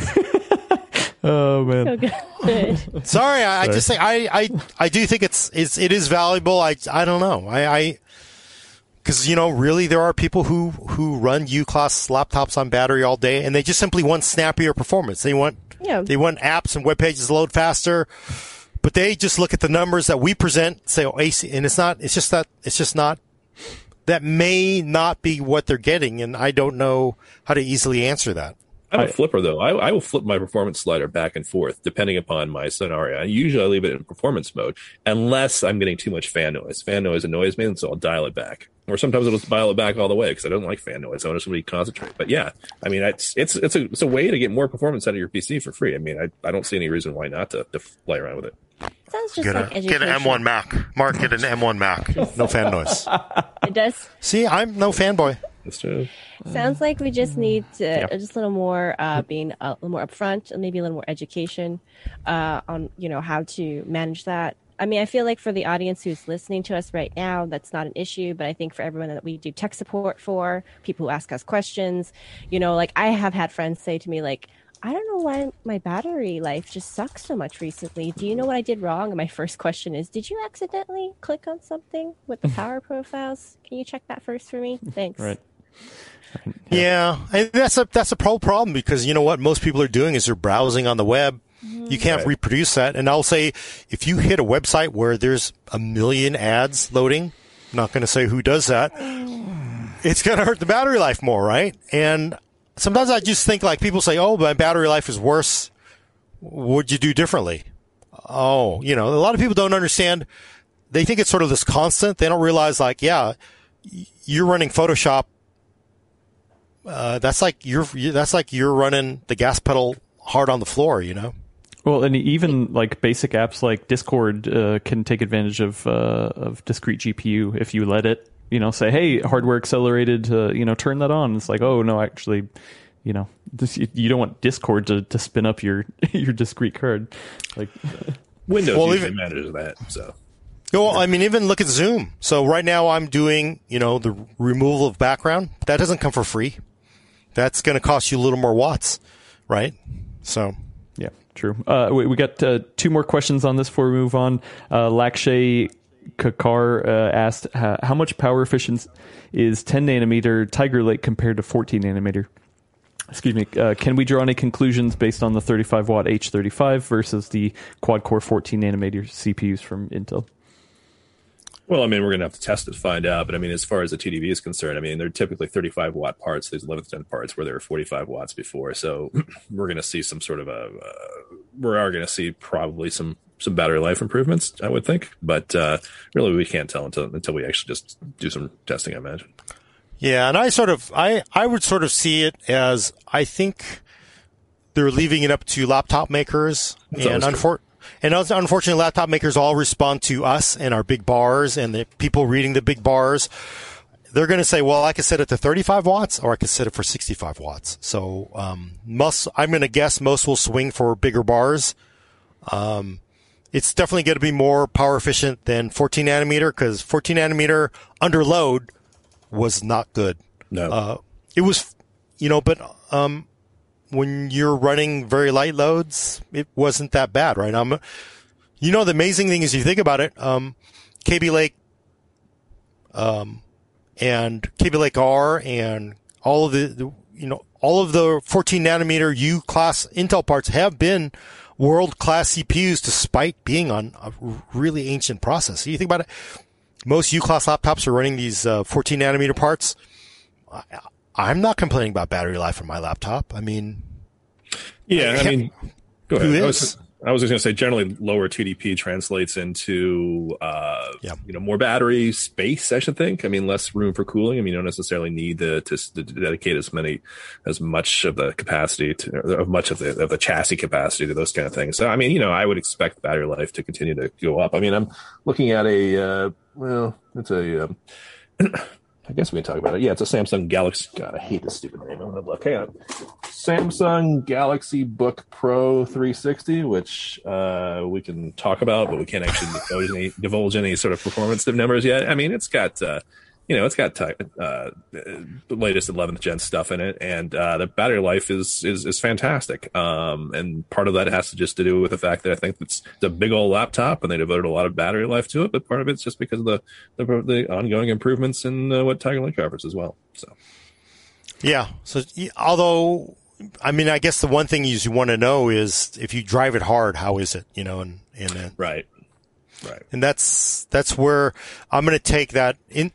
Although I do wonder. So this is the thing: is like if if if if Intel was success was successful in snapping AMD out of performance, and we just saw a new Tiger Lake 10 nanometer H part, would they really be offering a 65 watt TDP? Right. I'm just kind of wondering if they're like, well, or was Intel sort of forced like, yeah, we're really going to ha- have to offer. Whereas in the past, we might say, well, look, you're getting awesome battery life, but now we have to look over our shoulder at Ryzen. They got to like, we're going to have to run these watts up. We're going to run, run up the power consumption because we need to have high clocks and compete with Ryzen. You know, Well, I, sure. I I, do mean, wonder. they're gonna they're gonna have their cake and eat it too. The 11980 HK. Somebody say, hey, if you want to do a performance, that's the chip we're going to compare against. If you want to talk about battery life or anything of that sort, we're going to step it down a notch. So sure. I mean, that's just that's just marketing. Yeah. Uh, so the the last suggestion comes from uh, Addy, uh, uh, saying uh, you know something you can you can follow up with this, Gordon. Uh, can you test Intel versus Ryzen versus M1 performance based on battery percentage? What performance when 100 percent versus 40 percent versus 20 percent on all three of those platforms? oh, you mean actually test? Ooh, boy, Sure, that yeah. Would make that would to make it going And, I, and, and- yeah, and I followed up and said, "Are you trying to kill Gordon?" So, are we saying actually testing it with the battery state at lower? Because I believe one so. thing people don't realize is, oh, yeah, I mean that's a pain because it's really hard to discharge the laptops to the exact same battery life consistently and then do it all testing. So, what we're what he's talking about is, or she is, laptops will crank back performance based on lower battery life because they go like, oh, you're running out of gas. This isn't your car. It's just going to let you like strand yourself in the desert. We're going to start to throttle stuff down even more. So a lot of laptops at very low battery life, depending on what the OEM sets, you know, throttles performance even more. Um, uh, no, I would bet most of the M1 and Tiger Lake and Ryzen testing will be done on AC. So. Okay. Uh, well, why don't we talk to uh, about the the third the trifecta of uh, of hardware, laptop hardware we're going on right now. The announcement, the f- official announcement of the RTX uh, 3050 and 3050 Ti. Who, who wants to take this one? Yeah. I can, well, I took Since the call, Brad's but I don't here. remember much. Yeah. But I have we Brad's should chart. preface this by saying that we're going to touch on the news, but probably not dig in too deep because Brad's not here. Right. So, uh, two new announcements, the RTX 3050 Ti, RTX 3050. They are both laptop GPUs.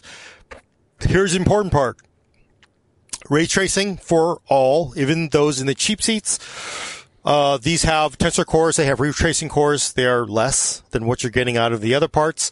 Uh, CUDA core count, pretty decent. Um, 3050 Ti is 2560. The Tensor Core is 80. The ray tracing cores are 20.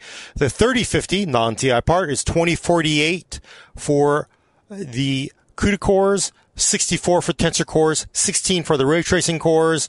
Comparable clocks. Both of them 4 gigs of GDDR6. Both of them 128-bit memory bus. latest encoder engines. They're both Gen 4. Um, what's awesome though is you can enable DLSS. So you will get DLSS performance in games even when there isn't ray tracing. Bonus, which I'm going to lift from and I'm going to give him full credit. I'm, I'm gonna, I'm gonna massacre his name in an, in a, in The a, Adam. Florian Glaser at Notebookcheck, which was translated by uh, Andreas Osthoff. I gotta give them full credit. Today they posted a performance review of the RTX 3050 Ti in a laptop. Uh, I don't think they said what laptop because then they'd get in lots of trouble. And they also, of course, did not include the IDs for the chips in their shot because that would also get the person who leaked them the laptop in a lot of trouble.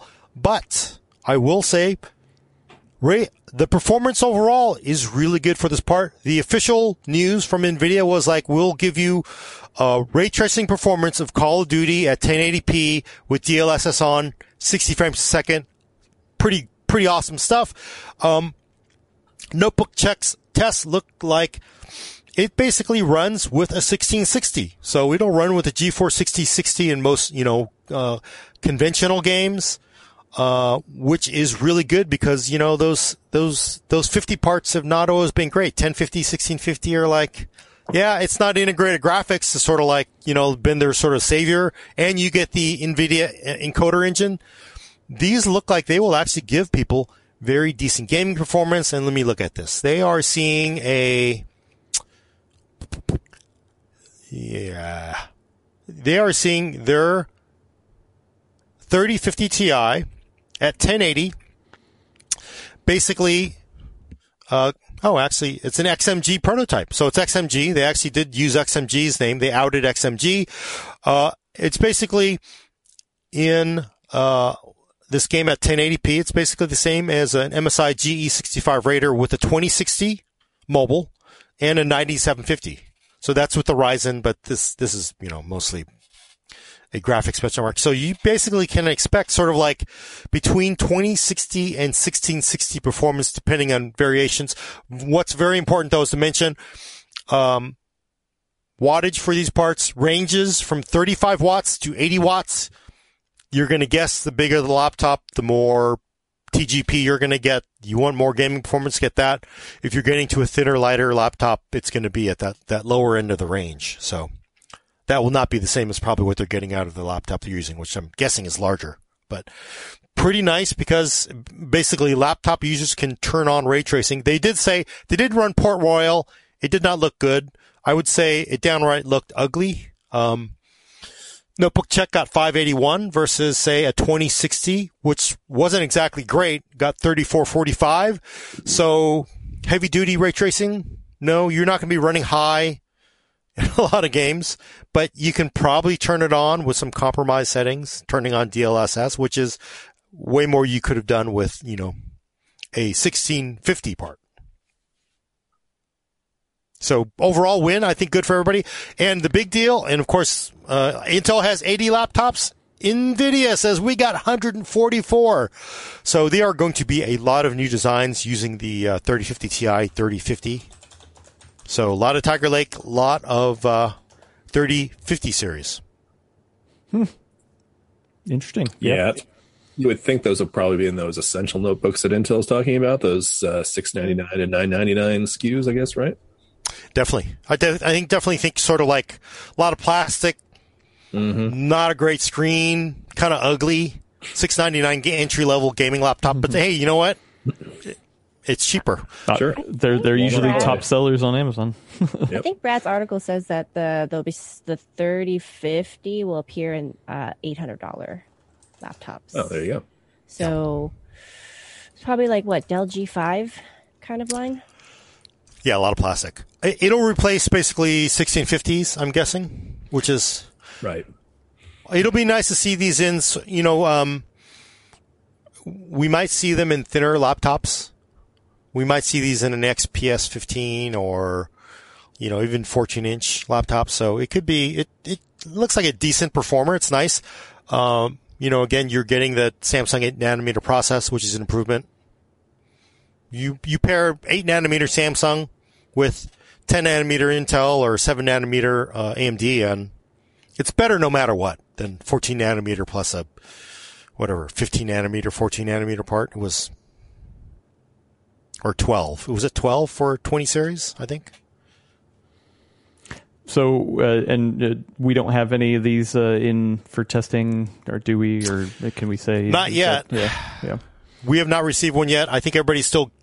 There is definitely a delay, but you know clearly, if Nvidia is saying 144 designs, you're going to see these things basically shock and awe the retailer shelves. Same thing with Intel with 80 designs, um, and that is actually the win for Nvidia N plus I. Nvidia and Intel is that you know Ryzen is awesome, but it's really hard to get sometimes, and you you know I think it's sometimes better to have. I I would take a 3080 with a Comet Lake over a 3060 with a Ryzen 5000.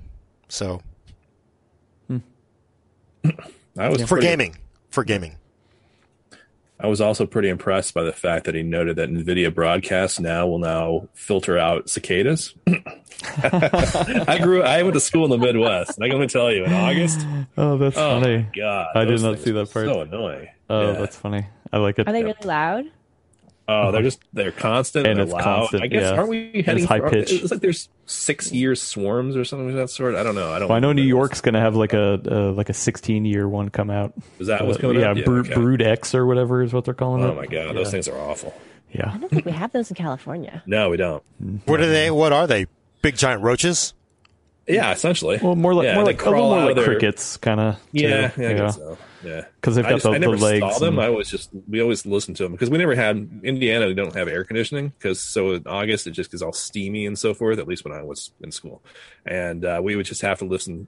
We would just have to have our windows open for ventilation, and these things would just be on and on and on, and then it would get cold and they would stop, and it was just like it was just such a relief. So I don't know if you're not if you're not if you don't live, live in the Midwest or the East Coast or something of that sort. It's uh you know these these things are just a, a mystery to you, but uh, oh They're fun. God, I hate it.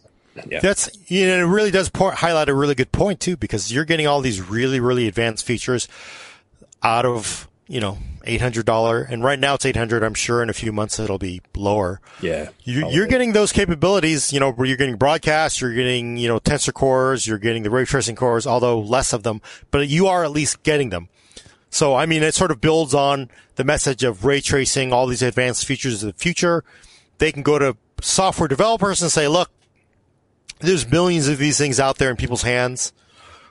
mean- we want you to do ray tracing, you know. Well, but ray tracing, but more importantly, and we've talked about this before. You're you're talking about a 1660 class card where you can enable DLSS 2.0, and then it's like, Yeah. oh, okay, you know, like there's plenty of games out there that are taking advantage of it, even if it's not ray tracing enabled, because it's divorced from each other, and like that's I think where things can can get really interesting at the low end. Yeah. And I think it really makes a big difference to developers because developers, they do everything for their profit. They're not going to go out and add a feature to lose money so nobody can play it. So, so basically a company can push their new feature. They want to see that there's customers that are going to buy it. So the more and more of this advanced hardware that's out there means more people are going to adopt it. It's just, I mean, that's the same argument Intel's been making with AVX 512. You know, if they just put it into everybody's hands, it's easier for them to convince developers to support it. That doesn't always work out, but you know, maybe. Uh, yeah, the uh, yeah, and the the last thing I'm going to ask that I don't know if maybe this is more of a Brad question. Did they say uh, that there's any blockage on these cards for crypto mining your, with your laptop? You know, I don't think they mentioned it in the call, but I would ima- well, I would imagine the same whatever whatever the the crypto blockages they're putting into the new parts, I'm going to imagine are in older parts because why not? You know, there's you know, they don't want they don't want their market getting messed up. They want to they want to make sure they have control of something so they can predict supply and they, I'm sure it's probably in there. But you know, maybe the money's not in there anyway because it, it may not um, it may not be economical for, for miners to use these. I mean, they are, aren't they? but not, not that it's economical. I mean, our- we yeah. Well, 3060s were great power because they basically had really good return on investment. I don't know if a 3050 Ti would. Maybe. Mm-hmm. Yeah, it depends on what you're mining too. I imagine. right? Yeah. Yeah, and the fact that there's eight hundred dollars means you can buy more of them. So uh, I would expect them to do the same thing because they they basically want you know what you want to buy a mining card, buy mining card. Don't screw up Quadro. Don't screw up GeForce. You're going to be in the mining crowd, and you're screwing up for everybody. So Okay. All right. Uh, well, uh, we, we've been going on for a while, so I, I just want to get down to a couple questions before we, we head out of here. Is that okay? Uh, cool. I'm going to switch over to the Q and A. Uh, yeah, don't place your questions in now. Get them over on Discord. We'll we'll, we'll get to them next week because uh, we're running a little short on time. Uh, VC Jester earlier gave us five dollars. Thank you so much. Uh, with not a question, but he said, "Thank you, Gordon, for being a good sport with everyone's trolling. We really do appreciate your wealth of knowledge." Uh, you know, so so take that. Yeah. uh, and uh, T- Tech Kev gave us five pounds, I think is what this is, um, and said uh, water rationing in parts of Taiwan last month. Uh, uh, there has been water rationing in parts of Taiwan last month and even stopped ir- irrigating fields. Do we think this will stop or slow production of Ryzen parts? I don't know why Ryzen specifically, but everything that I've seen says that the fabs are still getting their allocations. Um, they're not being affected. So, I mean, it's you know everyone refers to Taiwan with their silicon shield, so I imagine that they're going to continue getting what they need. Yeah, and let's face it, um, you know, governments like companies to make money, so we can not water our lawns, but factories will be running. I don't think it'll make that big of a difference. And as we've already seen, we're seeing more Ryzen 5000 desktop parts come out, so probably not. Ten years from now, I don't know, but you know, I can tell you in the Bay Area, I won't be watering my lawn, but uh... I never did anyway, and my, my neighbors hate me because it looks like they're pretty much like, why don't you just put a car on cinder blocks on your lawn at this point? I think, yeah. Nice. Um, we, we had another one. It's, it's, not a question necessarily, just comment. Uh, Mr. Cavill over on Discord says, uh, "I love Gordon, and I wish he was more active in Discord." I answered a question there the other day. You, you did. You, you got summoned. It's like you came down from high. Everyone was I like, didn't know oh how God, to go back, so yeah. Uh, but here, here's a real question. Uh, Sharp Thunder is asking, uh, "Hi, I have a 5900X on an X470. Do you think I need to upgrade to a B550 or an X570 motherboard? Am I missing out on much? Uh, I they use it for CAD. Uh, will will using it for CAD benefit from PCIe 4? I guess two. Questions. I doubt it. I w- my answer, short answer is like it's if it's running, I wouldn't I wouldn't invest money in that. You know, uh, AM4 is at this point a sort of dead end socket. Why buy an X570 if everything's running fine? I don't think. I there might be some loads in you know CAD CAM that really sort of stretch that bandwidth requirement, but my hunch is no. It's mostly lightly threaded, high IPC performance and uh, GPU you know, having a certified drivers, that kind of stuff. Okay. Uh, we also have a clarification on, on YouTube. KW says uh, you can't mine on a 3050 Ti or 3050 because it only has four gigs uh, of VRAM, where mining software wants eight. Uh, ah. So yeah. there you go. Built-in oh, protection. they, you know what NVIDIA should do is just put four gigs on every future card. Community will love that. Or maybe six. Maybe we go six. Yeah. No, it should be like six, seven point nine gigs. Five point They just they just disable just enough so you can't run mining on it. So. Oh god, that would be hilarious. Anyway, uh, last question, fun one. I, I think uh, Mark could answer because uh, he's a fan. Mm-hmm. is the Apple M1 the fastest CPU in the universe for ordering takeout from the House of Prime Rib? Can you confirm or deny that? You know, I haven't haven't had House of Prime Rib in ages, and that's one of the things that I miss about CES is that I would always go to Lawry's Prime Rib. Like every year, I would start off CES because normally you have like a little bit of time at the beginning and at the end, and I would go to Lawry's and I would have Prime Rib, and that would just be my little routine. And I've like I haven't had prime rib in like ages, and that's one of the things I totally miss. So I don't like. I mean, that's I don't care about the M1 or anything of that sort. But I can tell you that now you've got me thinking about prime rib, and I don't I don't like that. I I, I want prime rib. Yeah. Eventually. Well, maybe Eventually. you need an M1 to order some from uh from House maybe of Prime so. Rib in that's the city. true. Exactly. Yeah. Gordon, have you done any testing on this House of Prime Rib on an M1? You know, I'm sorry. I was uh, ordering my son to get a package off the porch. What's the question? Uh, is the is the M1 the fastest CPU to order from the House of Prime Rib? Yeah, If you were I to have one CPU, that- which one would you use to order House of Prime Rib? You could probably slow roast prime rib with an M1, couldn't you? I don't know if it puts out that much heat. Well, you would use the X80 chip, 86 chips with the fans to slow roast the, the prime rib, and the M1 would be the controller. It's true, it'd be an air fryer. I Convection cooking, that would work. Yeah, yeah. I will be interested because you know I don't want to. When we get to a next generation M1 and there is some gaming performance, if Microsoft does what would be crazy, which is allow Windows to be installed on whatever they're coming on their side. If we actually got to the point where you could run real gaming on whatever part it is and beat whatever Nvidia, AMD, and Intel have, then I would be impressed. I I would that would be like I I just can you believe that? Well, I mean, you're on boot camp on it right now. Is I, Not anymore. oh really? Not an M1. No x86. Yeah, no, Yeah, no guess- boot camp. Yep. there is a there is a There's I think there is a parallels. uh, parallels, which Uh, is not sorry, that's what I meant. Yeah, parallel. Sorry. Oh yeah, so you- um, I'm sure it would be yeah, the hit you would take from parallels running Windows translated running games, it- and then it's it's a it's a U class laptop. You're just for God's sake, you're maybe editing a photo, browsing the web. You're not really doing a lot, so.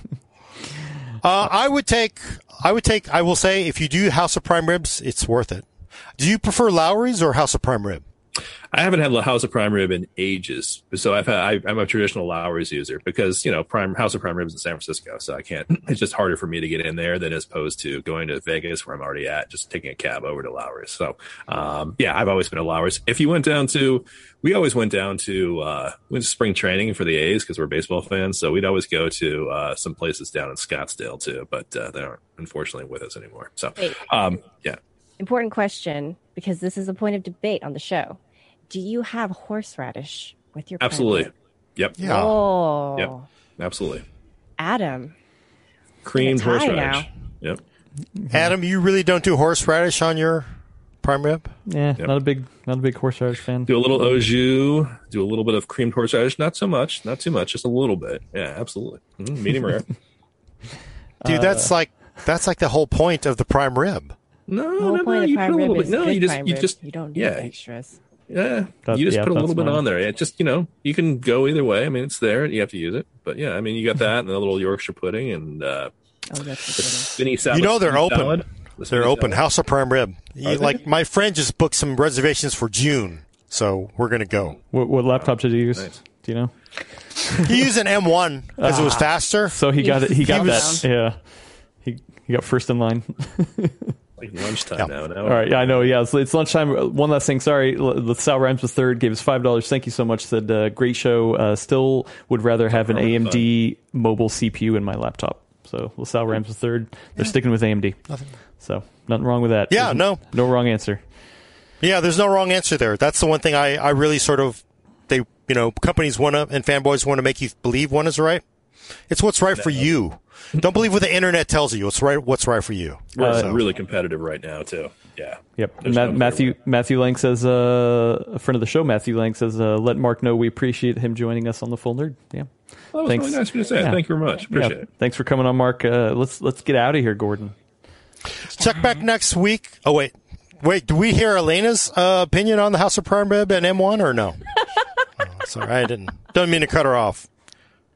Um, Although it is expensive to eat there, and you can't take a night class to get the free prime rib. So Actually, that would be pretty funny. You get discount coupons. But who wouldn't take a free, who wouldn't take a class to get free prime rib? Come on. I didn't want to cut you off. So Uh, it's okay. I think I think we can let M1 rest for today. All right, check back for your fix of PC Talk on the Full Nerd. For our listeners, subscribe to us on iTunes, Google Play, Spotify, or Stitcher. Send questions and commentary. Ooh, that's a typo. To the Full Nerd at PCWorld.com. Also, if you're on one of the services, please leave a comment every time you do. Uh, the U.S. government uses M1s to spy on the world because they're so fast. Thanks for coming. I'm Gordon Ung. with Mark Hockelman, Thanks, guys. Odessia Yee, Everyone. and and Adam Pat Rick Mur Mur Murray Murphy. Murray Murphy. Murray. Actually, I get Murray a lot too. Yeah. Uh, go go collect your cicada shells, kids. Uh, you see you later. Oh my Bye. gosh.